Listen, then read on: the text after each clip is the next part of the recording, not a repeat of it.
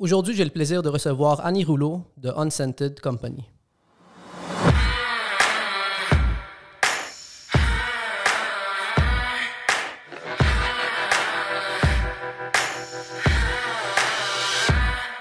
Unscented offre une gamme complète de produits corporels et ménagers sans fragrance, guidés par deux principes.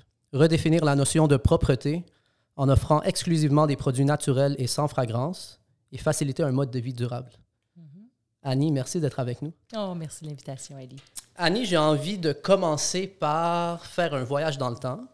Tu nous ramènes 20, 30 ans en arrière, aussi loin que tu veux, parce que tu as grandi dans une famille d'entrepreneurs. Je suis, curieux, je suis curieux de savoir comment, euh, dans quel contexte tu as grandi, puis quel impact ça a eu sur toi. Moi, j'ai eu la chance de grandir dans une famille entrepreneuriale parce que j'avais ma mère et mon père qui avaient des entreprises. Puis aujourd'hui, comme tu disais si bien en, en entrée de jeu, j'ai une gamme de produits nettoyants pour la maison et le corps. Ma mère, elle avait une entreprise à Saint-Isidore de la Prairie qui s'appelait Au Grand Ménage. Elle vendait des papiers peints et de la peinture. Et mon père, lui, euh, voulait se partir en entreprise aussi. Et j'ai eu connaissance à l'âge de 8 ans, ma mère qui euh, écoute mon père patiemment. Bon, ben, pars-toi là à ta business, Bernard, il n'y en a pas de problème. Ah, ça semblait comme, OK, oui, oui, oui. Ma mère, elle a pris la table de pique-nique. Elle a rentré dans le sous-sol, elle a mis un téléphone, puis elle a dit Bernard, ton bureau, il est prêt en bas. C'est elle qui l'a propulsé. C'est elle qui l'a proposé, mais ce que ça m'a donné, c'est, mon Dieu, c'est pas bien compliqué de, de- de démarrer une entreprise. La facilité avec laquelle ma mère, elle a tout géré ça et de voir qu'on était capable de vivre, donc de faire vivre sa famille sur le métier de l'entrepreneurship. Moi, c'est là que j'ai découvert à 8 ans. Mais c'est plus fort que ça. Vraiment, j'ai vu euh, mon père et ma mère être impliqués dans la communauté. Parce que l'entrepreneur, c'est une chose, il a sa business. Mais au sein de la communauté, il est perçu comme quelqu'un qui est capable de tout gérer. Donc, la gestion de la parade du Père Noël, la gestion du Club des optimistes, la gestion de ma mère, la FEA, c'était was a thing back then. Et euh, mon père, à un moment donné, a fait du porte-à-porte pour recueillir des fonds et acheter une petite maison dans le centre du village de Saint-Isidore. Et à l'époque, en 75, on a accueilli une famille euh, de Cambodgiens qui arrivaient, ce qu'on appelait les boat people, parce qu'il y avait une, di- une dictature euh, là-bas. Et on a accueilli une famille de 14 personnes Wow. qui ne parlaient pas un mot français, un mot, un mot d'anglais. Et là, j'ai vu ce que c'était de l'entrepreneurship social. Et c'est ça que j'ai voulu faire. J'ai voulu devenir un entrepreneur parce que, un, ça semblait bien, bien facile. J'étais capable de faire vivre ma famille là-dessus, mais en plus, j'avais la capacité de m'impliquer dans la communauté. Et c'est là que j'ai eu les premières images. Fait que pour toi, l'entrepreneuriat très jeune, c'était la capacité d'avoir un impact sur la société. Oui. Un, c'était quelque chose qui était facile de faire, puis deux, que je pouvais avoir un, oui, un impact et ajouter de la valeur. Moi, c'était bien important. Puis là, tu as, vécu cette première expérience-là. Euh, puis de ce que j'ai compris, tu as été impliqué pas mal dans la business aussi de ton père. Oui, c'est sûr que là, on a grandi. Mon père nous avait dit, écoutez, les enfants, vous ne rentrez pas dans la compagnie familiale s'il n'y a pas de bac. Donc, les études étaient extrêmement euh, importantes pour mon père. Lui, il n'y avait aucun, aucune éducation et ni ma mère. Donc, euh, c'était important pour mon frère et moi d'aller au moins jusqu'au bout de nos capacités au niveau de l'éducation. Après l'université, je dis OK, j'ai- je viens de finir mon bac, tout ça. Ben, il dit non, non, non. Va travailler un petit peu ailleurs, puis tu reviendras quand tu auras un peu d'expérience. Pourquoi tu penses qu'il a fait ça? Ben, j'ai l'impression qu'il l'a fait tout simplement pour me donner un petit peu plus de- d'expérience ou de- d'arc à mon, à mon violon, d'être capable de voir autre chose, pas juste euh, son entreprise. Je pense qu'il savait très bien que j'aimerais puis que je tomberais en amour avec l'entreprise, mais il voulait me donner l'opportunité d'aller ailleurs. C'est ce que j'ai fait. Je suis allée sur le parquet de la bourse en finance. Et à un moment donné, il a vu que, OK, les choses allaient très bien. Il dit, OK, Annie, viens-t'en. Et je suis arrivée dans son entreprise et ce matin-là, je vous avoue, il a mis le vice-président finance et le vice-président recherche et développement. Euh, il les a remerciés. Ah oui. Et il m'a donné le poste. Et ça, j'ai trouvé ça difficile parce qu'au sein des autres employés, maintenant, là, j'étais la fille du patron. Puis j'avais comme. Il avait fait des gestes que je trouvais qui étaient assez audacieux. Mais lui, c'est ça qu'il avait envie de faire. Il avait envie de travailler avec sa fille.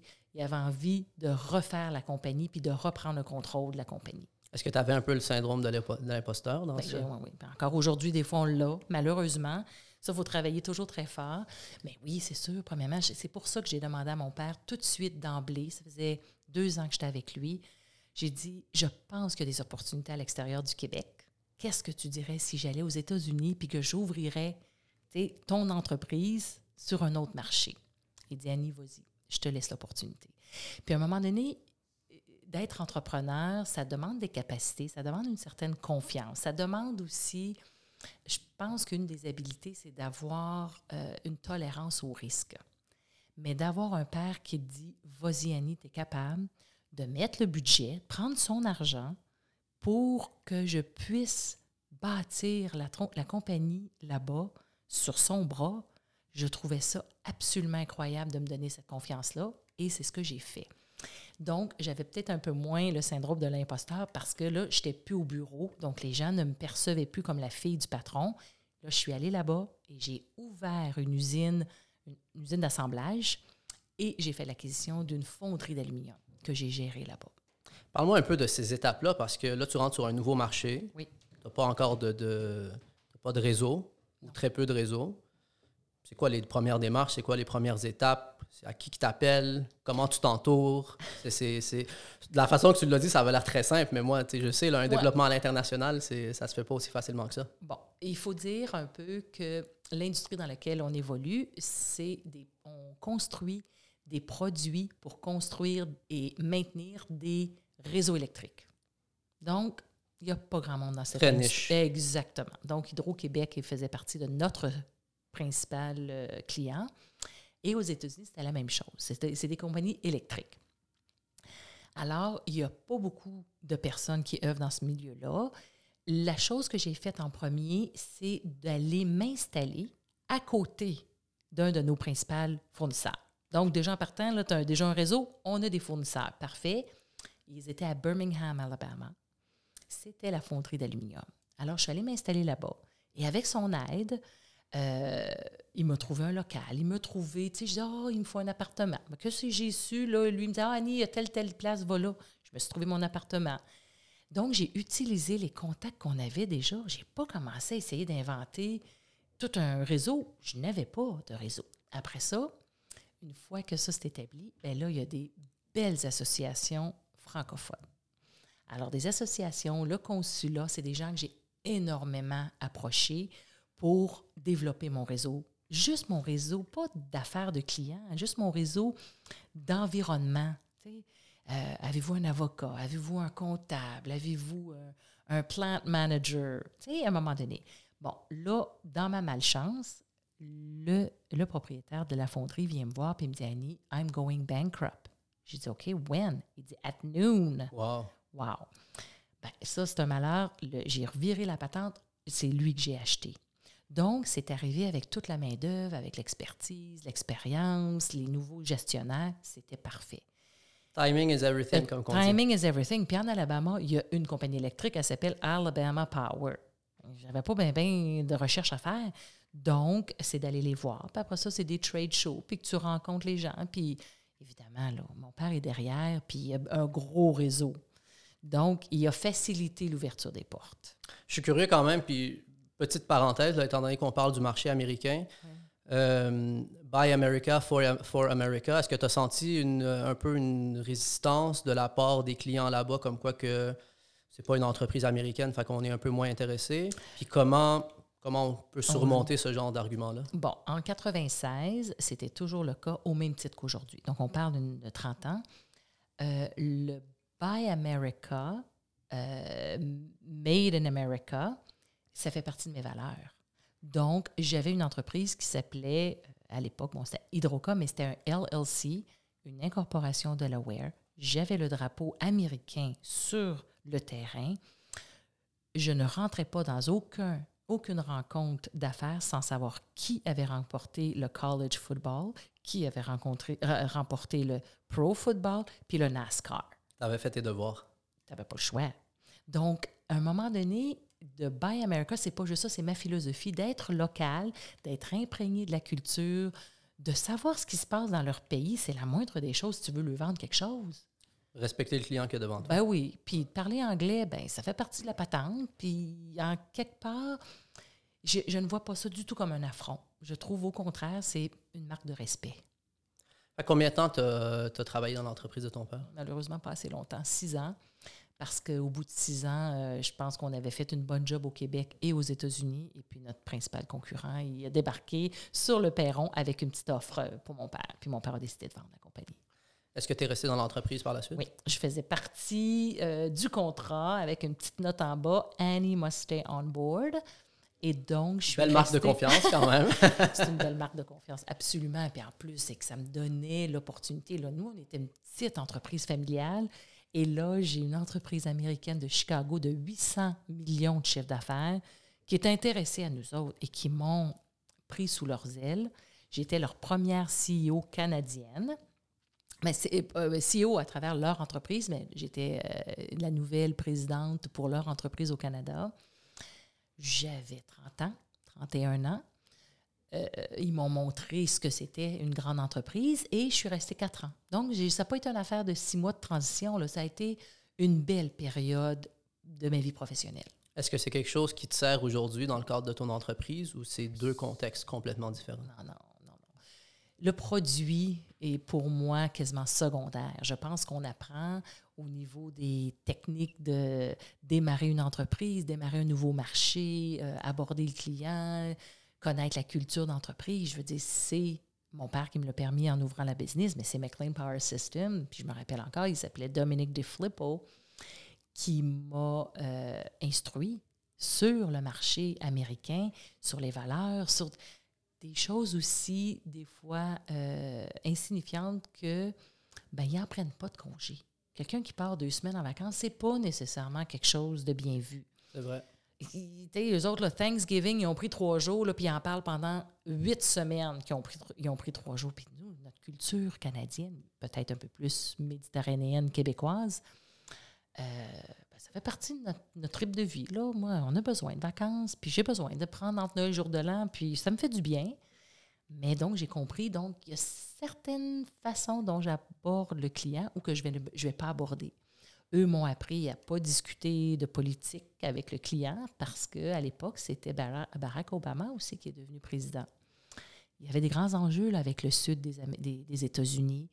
Euh, on n'embarquait pas là-dedans. Tu pas obligé. Donc, ils m'ont beaucoup, beaucoup, beaucoup appris sur la vie professionnelle aux États-Unis.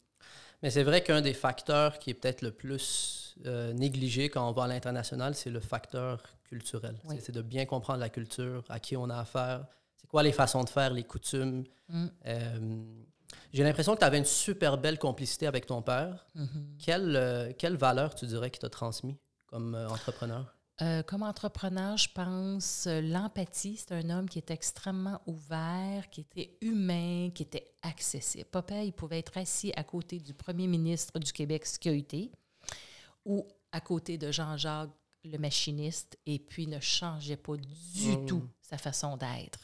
Et ça, je l'ai bien remarqué. Donc ça, ça a été une des valeurs qui m'a transmise. Euh, il n'y en a pas de classe sociale pour mon père. Fait qu'un jour, Là, l'entreprise est vendue, mhm. tu as fait tes quatre ans. Mhm. À 42 ans, tu te retrouves au café Campanelli sur Notre-Dame. Oh, j'adore. Tony, yes. Qu'est-ce que tu faisais là-bas puis de quoi tu te oh, rappelles? J'avais une page blanche. J'avais une page blanche. Je découvrais un beau petit café de quartier en plus sur la rue Notre-Dame que j'adorais. Euh, avec les meilleurs cafés. C'était vraiment le début du, euh, comment on appelait ça, les cafés euh, Third Wave Generation, je pense. Et j'avais une page blanche. Puis là, je me suis dit, bon, OK, je vais partir une entreprise de savon, ça va être unscented. Puis là, je me suis fait mon to-do list. Et Ton petit plan d'affaires sur une napkin? petit plan... Ah, j'aurais aimé ça sur une napkin, mais ça tenait sur une page 8 et par 11. Et j'ai fait la connaissance d'une jeune femme en communication qui m'a aidé à structurer mon plan d'affaires parce que j'en avais jamais fait un et je croyais vraiment important d'en faire un vrai plan d'affaires. Parce que, je me rappelais encore, ma mère me disait, Annie, les paroles s'envolent, les écrits restent. Pour moi, de faire le plan d'affaires par écrit, ça solidifiait mon idée. Donc, mon une page, c'était vraiment ma direction, ma mission, mes valeurs. Je me rappelle comme si c'était hier. Puis c'est la même mission que j'ai aujourd'hui. J'ai jamais changé de mission. J'ai fait ça. Et après ça, j'ai pu aller voir Anne-Marie, parce que je me rappelle encore Anne-Marie là-bas. Et je lui ai dit, OK, je suis prête à faire un, business plan. Peux-tu m'aider à structurer ça? Ben, on est sorti de là, là j'avais 28 pages. Efficace quand même. C'était très efficace. Mon Dieu. Moi, ça m'a vraiment permis de structurer ma pensée. Puis, comment qu'on se lance? Donc, après, tu as un plan d'affaires entre les mains. Mhm. Disons un plan, là. Ben, quand même, 28 pages, on va l'appeler un plan d'affaires. Oui, c'est un bon Assez bien étoffé. Euh, c'est quoi les prochaines étapes? C'est quoi? Qu'est-ce qu'on fait? C'est sûr que là, moi, je me lance dans des produits nettoyants. Donc, c'est des produits chimiques.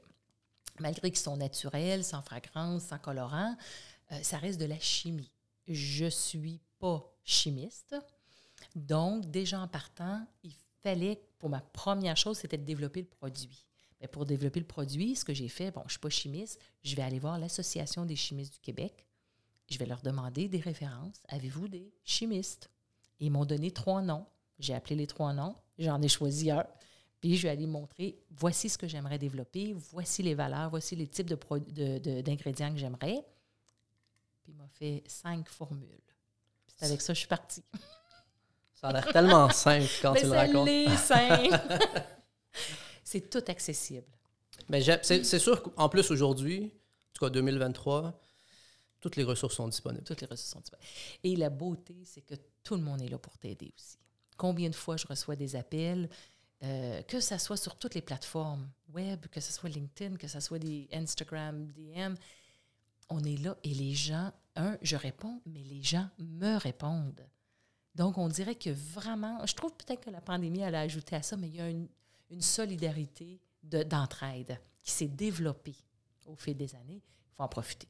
C'est sûr. Est-ce qu'un développement de produit, c'est compliqué comme processus? Est-ce que c'est long? Est-ce que c'est coûteux? Euh, est-ce qu'il y a beaucoup de recherche et développement? Ou est-ce qu'on part d'une certaine formule existante qui a déjà été développée puis on vient ajouter notre touche à nous? Toutes les réponses sont bonnes, exactement. On peut partir avec des, des produits de quelqu'un d'autre qu'on peut distribuer. On peut partir avec des produits qui existent déjà et que c'est un white label, un private label. On peut partir de scratch, vraiment des nouveaux produits. Donc, il y a une certaine complexité selon la direction que tu veux, mais c'est pas vrai qu'il y a une bonne réponse. moi, j'ai un mix. J'ai des produits que je distribue, j'ai des produits que quelqu'un d'autre détient la formule et que je mets mon nom dessus parce que j'ai une entente avec eux, et j'ai des produits que j'ai développés et que je détiens la formule. Et ça, ça fait un tout parce que euh, j'avais pas peut-être les capacités intellectuelles de développer toutes les formules. Alors, il y a des gens qui sont meilleurs que moi là-dedans. Quand tu as lancé, tu as lancé avec trois produits? Oui, cinq, cinq. Cinq produits? Oui. Est-ce que la vision, c'était un e-commerce ou c'était d'être dans des points de vente? Non. Euh, là, même il y a dix ans, malgré que le e-commerce était quand même très présent, c'était essentiel que j'aie un site web, je me rappelle que mon site web, mon premier, n'était pas transactionnel. Ça n'avait jamais été un enjeu. Je n'y avais même pas pensé. C'était une plateforme d'information. Donc, je ne me suis pas posé la question. Moi, j'avais envie d'être sur des tablettes chez Jean Coutu. J'avais envie d'être sur des tablettes chez Métro. C'est là que je voulais être. Je trouvais que, bon, déjà, des produits nettoyants, c'est pas très sexy, là, mais au moins de se voir partout, bah, je, trouvais ça pas, je trouvais ça intéressant. Gratifiant. C'était extrêmement gratifiant. De voir quelqu'un prendre le produit sur ah, la tablette. Ah, ben là, ça aujourd'hui, c'est encore là, c'est mind-boggling. Je comprends pas. Les gens, ils apprennent mon produit, puis je les arrête. Ah oui, pourquoi vous avez pris lui? Pourquoi vous me choisissez? Ça me, ça me fascine. Est-ce qu'il y a un moment, tu as l'impression dans ton parcours où tu as senti que l'entreprise a vraiment pris son envol? Euh, ou est-ce que ça a toujours été des petites étapes? Je pense que ça a été toujours des petites étapes, je te dirais 2016 à 2019. En 2019, il y a quand même eu un tipping point. Il y a eu un tipping point, pourquoi? Parce que, un, j'ai fait Dragon's Den aux États-Unis, euh, aux États, excusez-moi, au Canada, à Toronto, exactement. En même temps, j'ai reçu un appel d'une compagnie publiciste de Toronto qui veut me faire rencontrer un de leurs clients. Ce client-là était anonyme. Je la rencontre le matin au Myriade, je vais m'en rappeler encore, à l'hôtel William Gray dans le Vieux-Montréal. Et c'est l'équipe de Gwyneth Paltrow avec Goop. Et donc, eux avaient déjà identifié Unscented Company comme entreprise où, you know what, Annie, we detox our body, we detox our hair. On veut Detox Her Home. Et elle a endossé la marque de commerce The Unscented Company. Et ça, ça a eu un impact énorme. Pourquoi? Parce que là, la presse voulait en parler, la Gazette voulait en parler. Dans l'œil du dragon, on m'a téléphoné. Elle a été l'élément déclencheur. Et dans une vie d'entreprise, il y en a toujours un, un tipping point ou un élément comme ça. Il est pas toujours, il arrive peut-être du champ gauche. Là. Moi, si vous m'aviez dit Gwyneth Paltrow aimerait mes produits, j'aurais dit, ben de quoi parler? Pas du tout. Jamais, jamais, jamais. Là, ça n'a même pas effleuré l'esprit. Mais là, Dieu sait, ça a changé le cours de ma vie. Et tout ça, ça arrive en même temps. Et Dragon's Den, et Gwyneth. Et... 2019, 2020, la pandémie, elle arrive. Fun. là, ouais, c'est ça. Et Mais est-ce que, je- ah, puis avant de tomber dans la pandémie, Oh, oui. euh, ça, on peut faire un podcast juste là-dessus. oui, exactement. c'est fini la pandémie de toute façon. ouais. Euh, L'arrivée de Gwyneth puis ton listing sur Goop, est-ce que est-ce que c'était déjà dans tes plans de développer les États-Unis ou est-ce que c'était ça l'élément déclencheur pour toi? Tu t'es dit let's go, c'est le bon moment? Non, non. Moi, je suis une fille qui absolument voulait développer euh, l'Amérique du Nord. Donc, j'étais déjà allée aux États-Unis. Pour moi, c'est pas compliqué d'aller aux États-Unis. La langue, c'est pas une barrière. Euh, je connais, on dirait que j'ai l'impression que je connais les États-Unis. Je suis sûre que je connais pas assez les États-Unis, mais ma- la confiance que j'avais de dire, bon, les États-Unis, il n'y a, a pas de problème. C'est sûr que Gwyneth, elle a été la première, puis elle m'a comme un peu réveillé un vieux, euh, un vieux rêve de dire, bon, OK, là, c'est le temps d'aller aux États-Unis. J'étais peut-être pas si prête que ça, mais là, elle m'a juste accéléré le processus. Est-ce que tu as connu des difficultés au niveau expédition, au niveau de la demande, au niveau disponibilité des produits, au niveau... Tu sais, quel défi ça a créé de... Puis premièrement, est-ce que ça a créé une demande très, très forte d'un coup ou c'était graduel? Absolument. Ça n'a absolument pas créé la demande que j'aurais pensé. Euh, donc, c'était pas une demande vraiment directe de produits. Ce que ça l'a créé, c'est encore mieux. Ça l'a ajouté à ce qu'on appelle en anglais le brand awareness. Et ça, ça a de la valeur. Parce que des fois, si ça va trop vite de croissance, ça descend aussi vite. Donc, elle, elle a beaucoup plus euh, créé pour l'entreprise une valeur d'entreprise, un, un saut d'approbation. Bon, les gens qui, qui magasinent sur Goop, là, euh, je veux dire, ils ont plein de choses à acheter bien intéressantes. C'est pas là qu'ils achètent le liquide à vaisselle. Bon, mais il était là quand même d'être disponible, mais c'était pas un produit qui était sexy pour, la, pour le, le- site web. là. Tant mieux, ça l'a mis dessus. Mais les, gens, ils achètent leur liquide à vaisselle à la pharmacie ou sur les grandes tablettes, des grandes euh, chaînes de, de supermarchés. Mais le fait d'être là, ça l'a tout déclenché à nos processus. Là, je pense, si je me trompe pas, Goop a fait un virage au Oui. niveau des produits. Donc là, tu es plus a listé. ben non, ben non, ben non, Aujourd'hui, ta présence aux États-Unis ressemble à quoi? Aujourd'hui, euh, c'est sûr que justement, avec la pandémie, j'ai arrêté un petit peu mon développement parce que j'ai été pris de court avec les commandes canadiennes. Donc, on voulait, euh, on voulait prioriser notre marché. On voulait prioriser aussi les demandes, que ce soit des premiers, euh, les premiers arrivants, tout ça. Donc, on avait des choses à faire. Euh, c'est sûr que là, aujourd'hui, je suis structurée aux États-Unis. J'ai de la distribution à travers les États-Unis. J'ai des représentants à travers les États-Unis, donc des courtiers. Ils ne sont pas sur le payroll. J'ai commencé à signer des contrats aussi. Je fais des trade shows euh, et je suis en train, et j'ai une consultante qui m'aide justement à comprendre le marché, qui est déjà dans ce marché-là, dans les produits naturels. Donc là, aujourd'hui, je t'avoue, là, je suis structurée. Est-ce que, est-ce que tu y vas état par état? Est-ce que c'est ça Absolument, la stratégie? oui. Le- je- au début, non, mais une fois que tu commences à investir juste dans les, euh, les frais de, de Facebook, puis d'Instagram, puis de Google Ads, puis euh, tous les Facebook posts, là, euh, à- euh, des ads, euh, là, c'est là que tu vois que ça coûte trop cher. Les États-Unis, ça n'a pas de sens. Alors, ce qu'on a fait, on a pris les euh, commandes sur Costco.com, on a pris les commandes sur notre site web et on a regardé les États dans lesquels ils allaient et on a choisi seulement quatre États. Californie, New York, New Jersey, Massachusetts. De ces quatre États-là, on va choisir des villes. Parce que Californie, c'est trop. que ça. Ah, il faut, parce que j'ai pas d'argent. J'ai pas d'argent pour soutenir un développement euh, complètement. Il faut vraiment y aller étape par étape. Il faut y aller, pour moi, État par État, puis là, ville par ville. Et de là, on va sélectionner des clients pas, je veux dire, c'est sûr que là, j'ai Moms Organics qui arrivent, ils sont au Delaware. Je ne vais pas dire non, mais je ne vais pas investir mon marketing pour développer spécifiquement le Delaware. Je vais investir dans les endroits où le client, il est déjà. Donc, c'est ça mon objectif. C'est ça ma stratégie de déploiement. C'est vraiment intéressant, puis je vais peut-être passer quelques minutes là-dessus parce qu'il y a beaucoup de personnes qui pensent au développement aux États-Unis. Euh, d'un point de vue fiscal et d'un point de vue légal, mhm. c'est quoi les difficultés que tu as rencontrées ou c'est quoi les ajustements que tu dois faire? Est-ce qu'il faut, est qu'il faut ouvrir une entreprise? Est-ce qu'il faut ouvrir un, un, Inc. aux États-Unis? Est-ce qu'il faut mettre des personnes sur le payroll aux États-Unis? Est-ce qu'il faut payer les taxes américaines? Fait que juste si tu peux nous éclaircir ben, un tout petit peu là-dessus. Tout ça, c'est bien trop compliqué pour moi. Donc, non, j'ai pas du tout d'entreprise là-bas. Euh, j'ai pas de personne sur le payroll, mais j'embauche toutes par consultation. C'est toutes des agents, donc je paye des commissions et euh, je paye des frais de consultation. Est-ce qu'un jour, ça sera pas, ça va être différent? Probablement. Mais pour partir, dans les produits que j'avais, écoute, on, s'assure que l'étiquetage est réglementaire et c'est tout.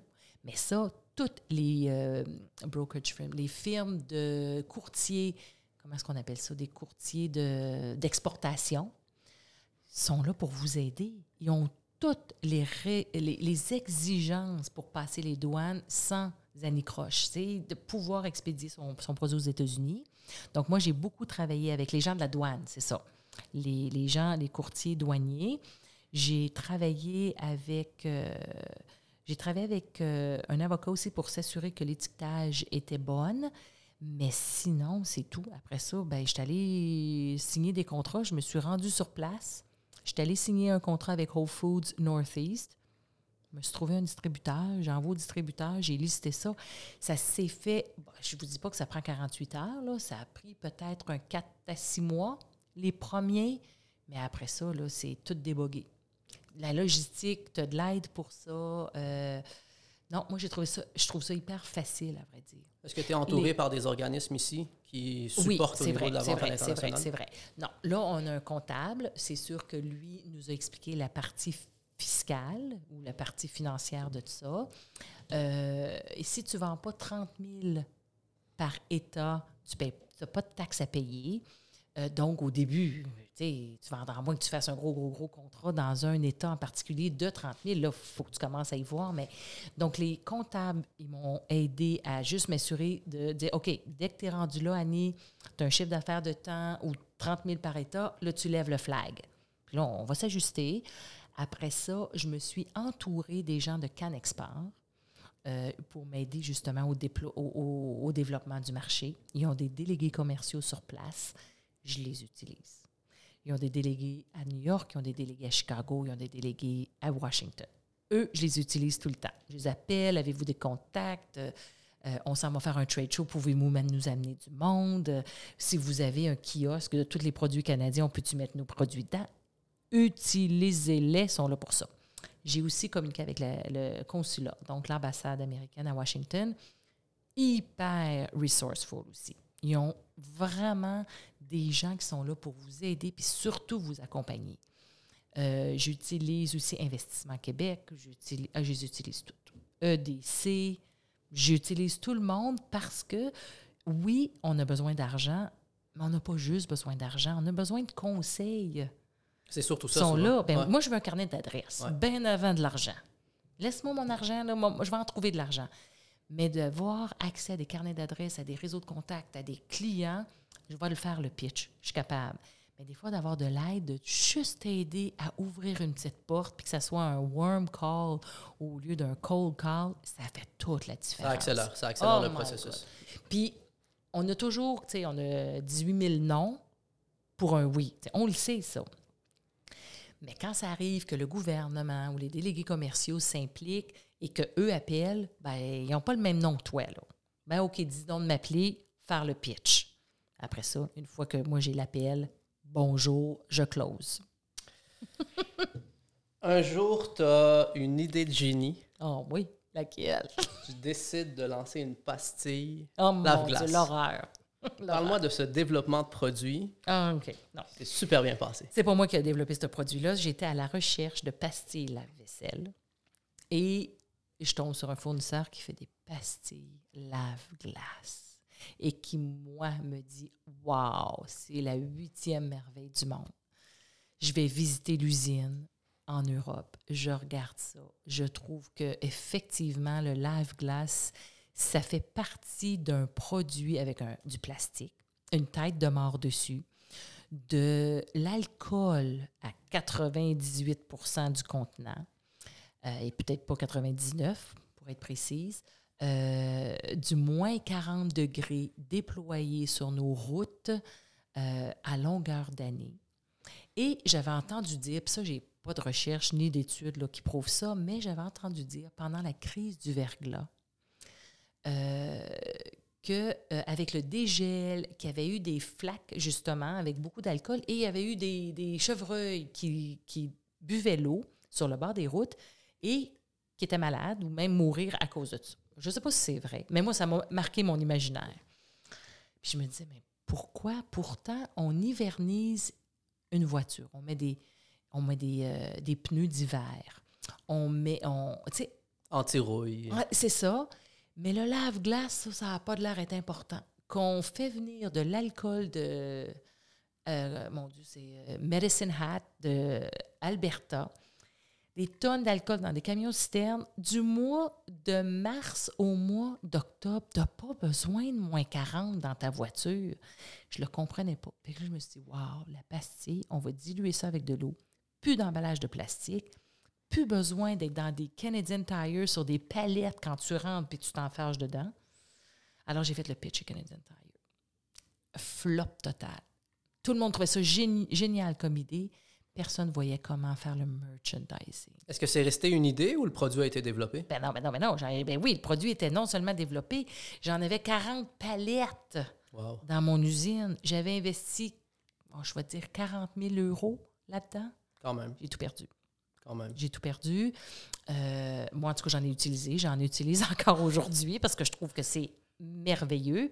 J'ai toujours quelques pastilles dans mon auto, mais les gens étaient extrêmement inquiets que les gens ne savent pas, y a-tu de l'eau, y a-tu pas d'eau, ils vont mettre ça l'hiver, puis là, s'ils mettent ça l'hiver, ils vont geler les petits tuyaux.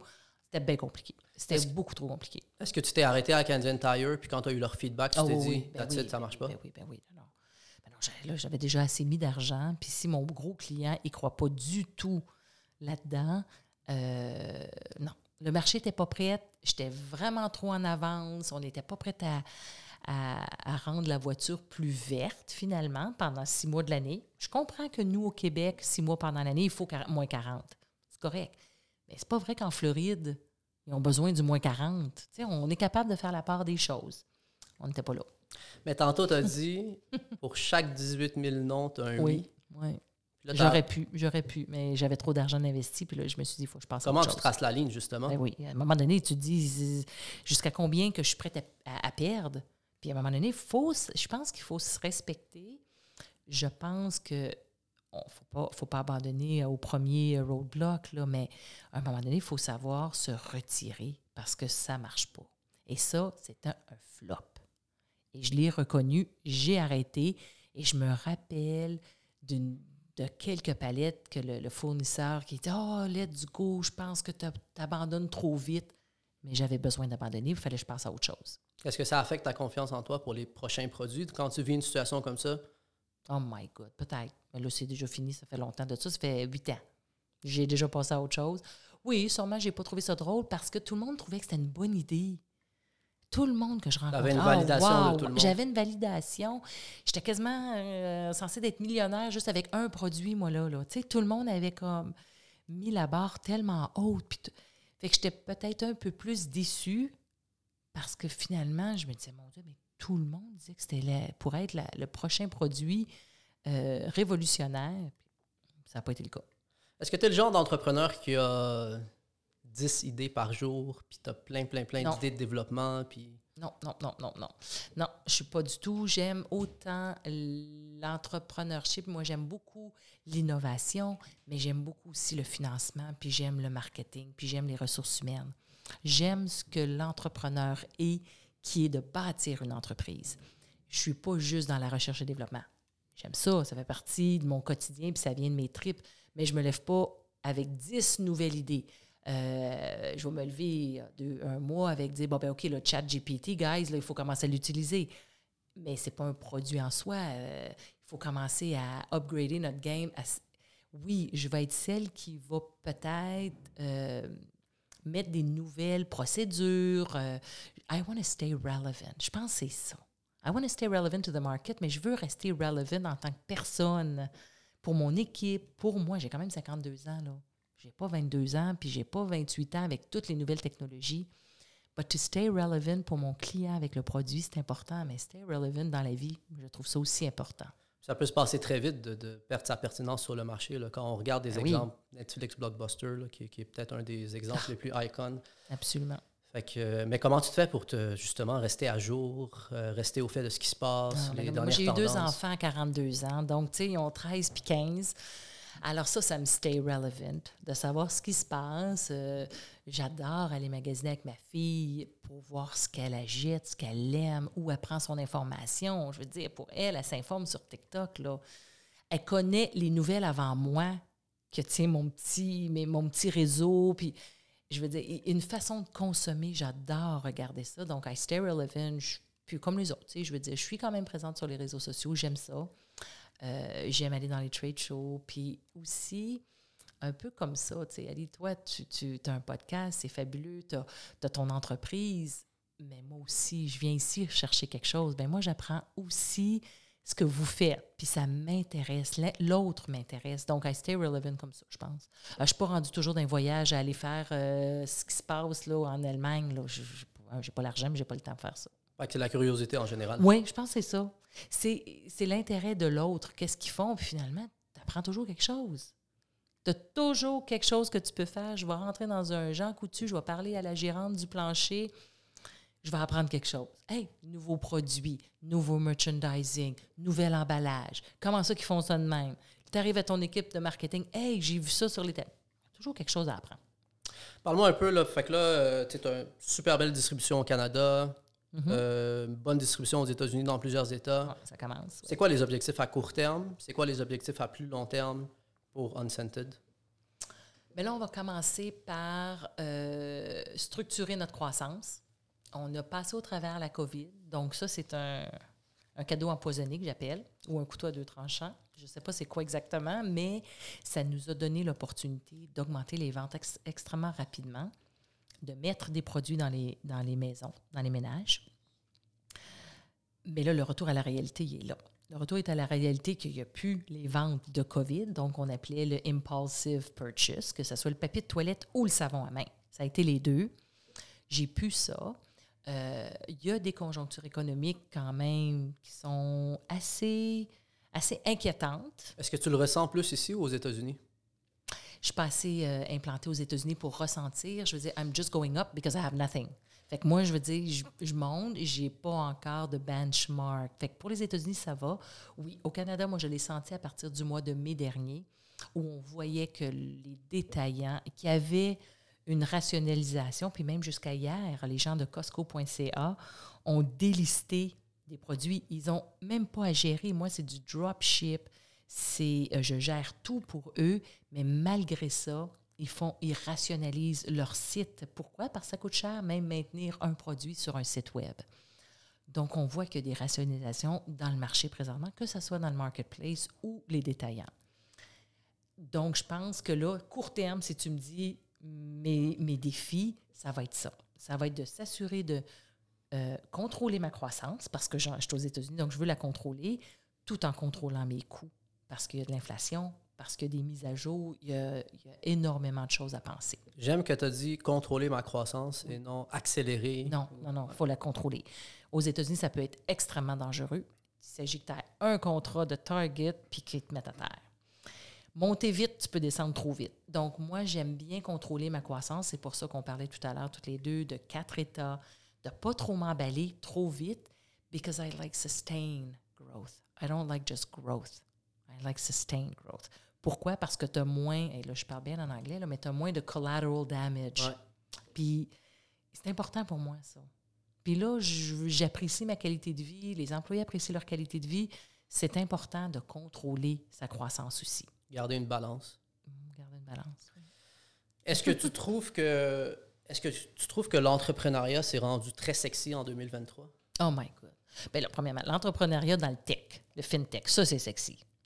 Parce que finalement, les grands que tu écoutes puis les grands que je regarde, c'était les Steve Jobs, c'était les Mark Zuckerman, c'était les Uber, tu sais, tous les films, c'est toujours sur ces gars-là.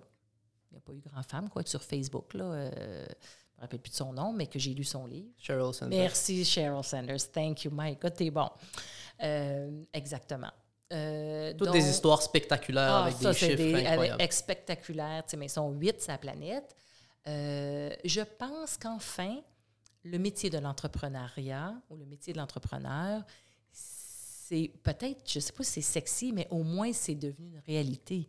Mon garçon qui a 15 ans peut espérer d'avoir sa propre entreprise. Il est passionné de photo, il est passionné de technologie.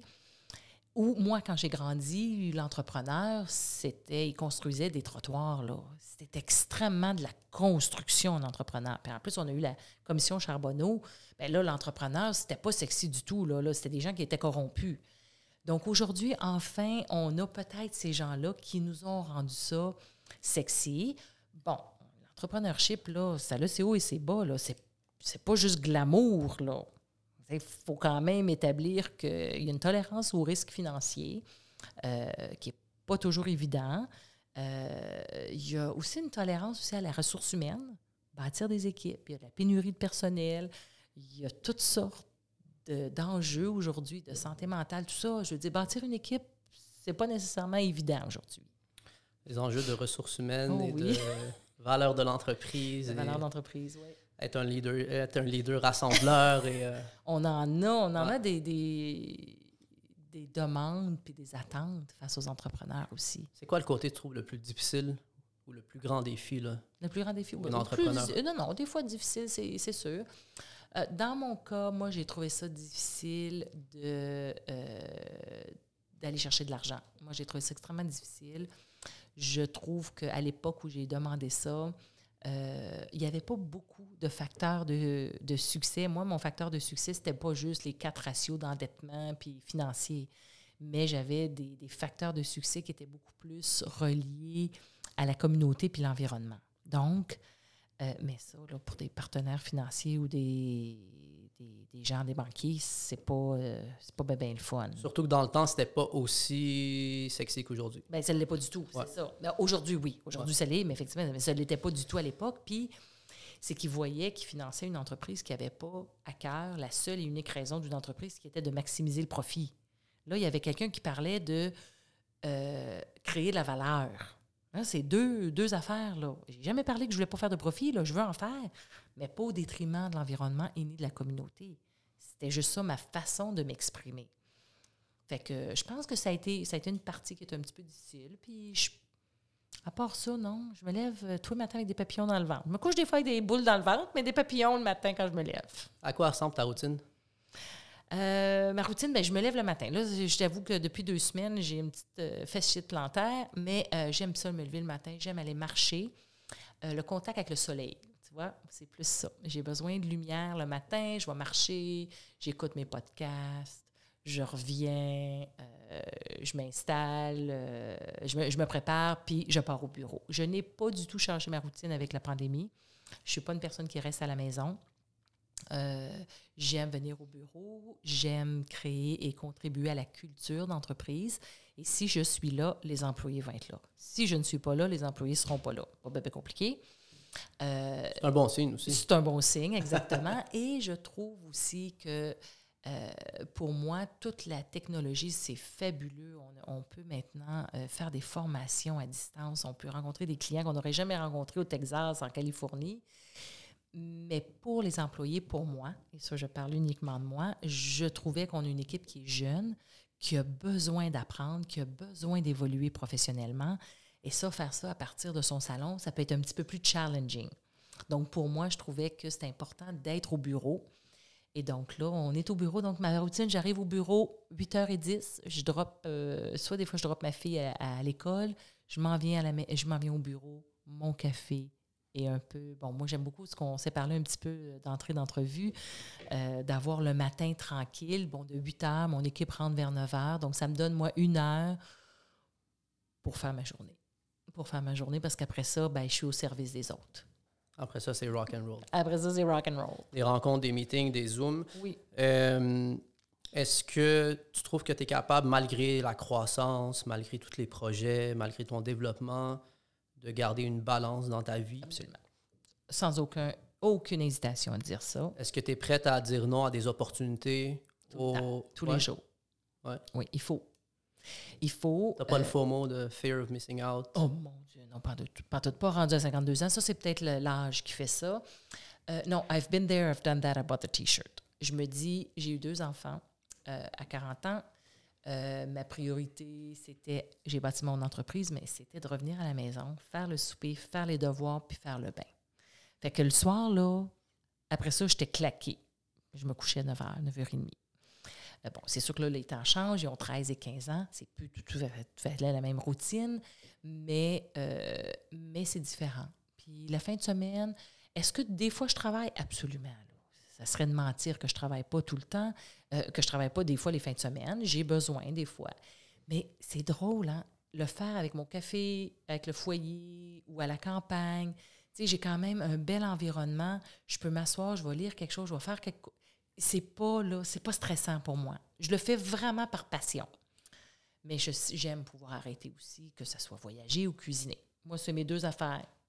Mes petits podcasts. Est-ce que est-ce que c'est quelque chose que tu as appris à faire ou tu as toujours été comme ça? Non, non, non, non, non, non. Moi, je me rappelle que les agents de bord me réveillaient parce que l'avion, l'avion non seulement avait atterri, tout le monde était sorti.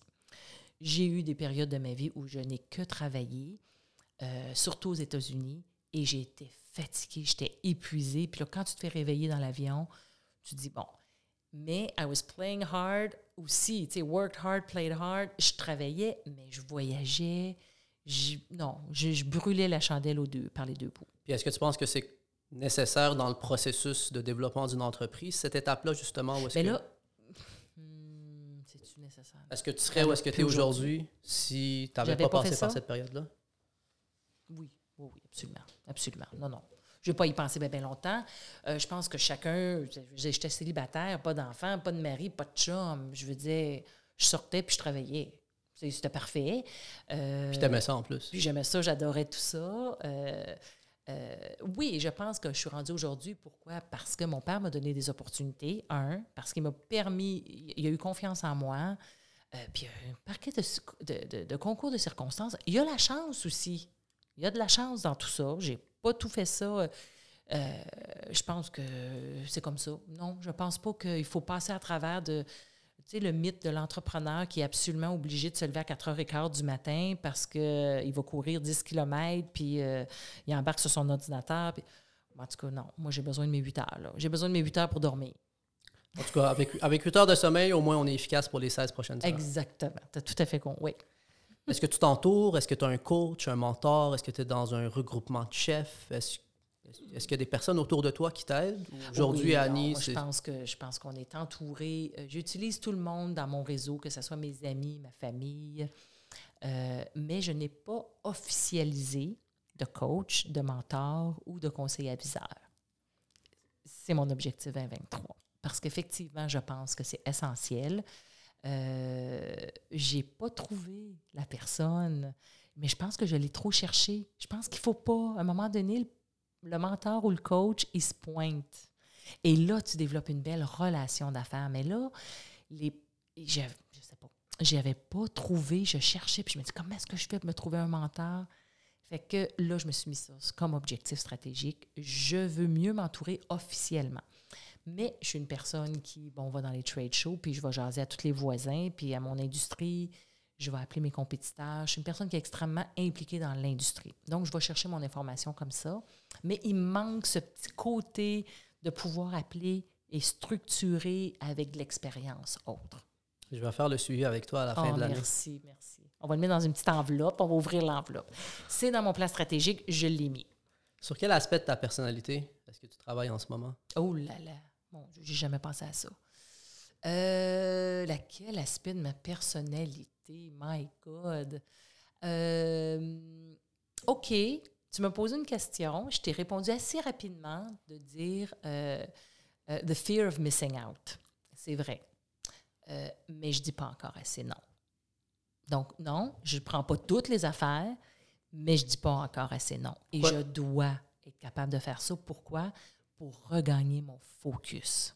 J'ai un focus de développement américain, j'ai un focus, j'ai des, j'ai un plan stratégique et je dois rester focus. Et j'ai tendance des fois à m'éparpiller.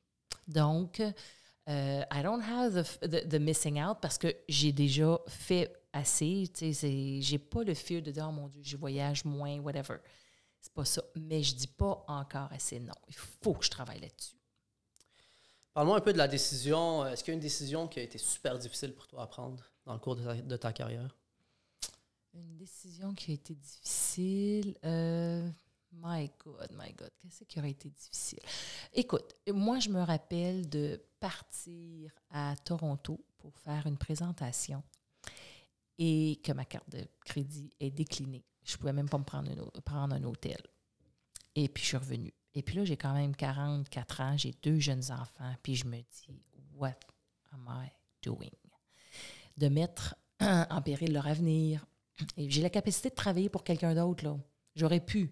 Chercher une stabilité. Ben, absolument. Un revenu, une stabilité, puis un revenu. Et je me rappelle dans l'auto ce six heures-là, parce que je suis revenue, je n'avais pas couché là-bas.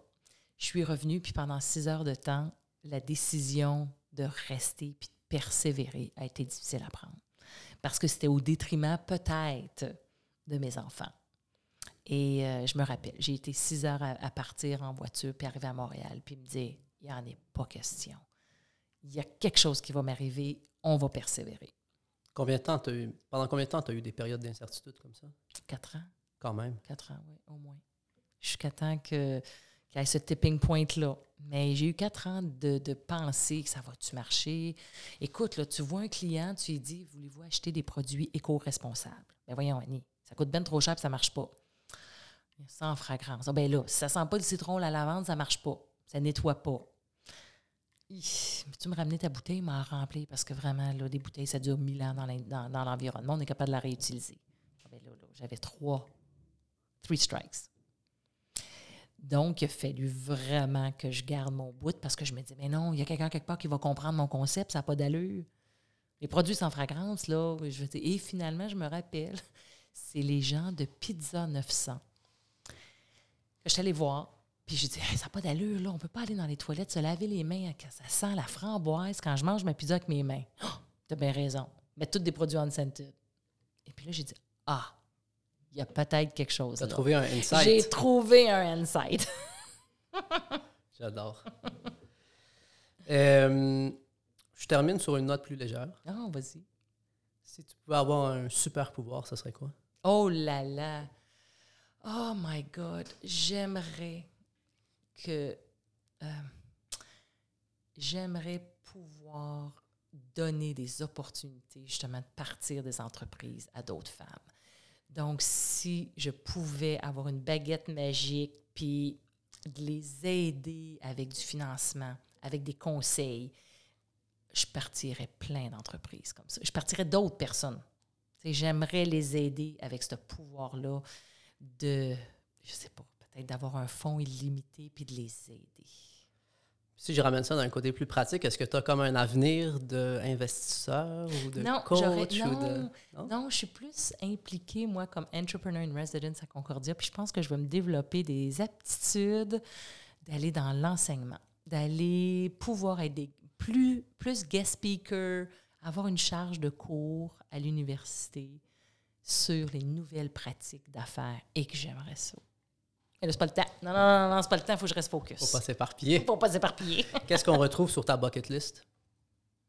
À part l'enseignement? Euh, sur ma bucket list, à part Laurence, oh my God! Hey, toi, t'es là, les questions cet après-midi. Euh, sur mon bucket Vendredi, list. 4h30. Vendredi, juste, juste pour donner du 4h30, contexte aussi à tout le monde. là. Je sais que c'est pas facile. Euh, mon bucket list personnel, j'aimerais faire découvrir les grands continents à mes enfants. J'ai fait euh, l'Europe cet été avec Londres et Paris. Euh, j'aimerais pouvoir leur montrer l'Asie et l'Afrique. euh, et l'Amérique du Sud. Donc ça, c'est dans mon bucket list. Je trouve que je leur donnerais les outils d'apprécier et de voyager si je leur fais juste un voyage. Après ça, they're on their own. Moi, je veux partir avec mon mari en Italie, des affaires qui n'ont qui ont pas le goût, mais j'aurais vraiment envie de faire ça. Euh, j'aimerais euh, aussi être sur mon plus, mon bucket list, c'est qu'on est impliqué dans des fondations comme Share the Warmth. J'aimerais pouvoir m'impliquer dans des conseils d'administration où je peux avoir un impact. Tout réalisable. Penses-tu? Ben, j'espère. Une dernière? Un dernier bucket list? Ouais. Non, on a une dernière question. Oh, vas-y, je t'écoute, j'aimais ça. Si tu pouvais inviter deux personnes, vivantes ou décédées, mm-hmm. à un souper, oh? Ben là, écoute, moi, j'ai eu la chance de serrer la main à Nelson Mandela quand il est venu au Canada. Et le pouvoir en serrant sa main, et que j'aimerais ça, y jaser, assis, et voir... Euh, parce que je suis allée après ça en Afrique du Sud faire le Robin Island, puis le tour. Euh, cet homme-là avait un charisme, mais avait un pouvoir d'attraction incroyable. Donc, j'aimerais ça pouvoir parler de ses enjeux puis de, son, de, son, de sa vie. Euh, donc ça, ça serait vraiment le côté personnel.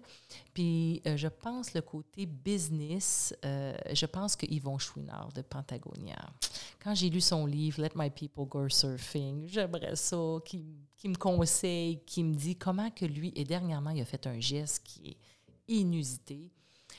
Les parties prenantes, c'est parfait. Euh, quand on, dit euh, la compagnie un stakeholder, euh, qu'on ne veut pas juste maximiser le profit.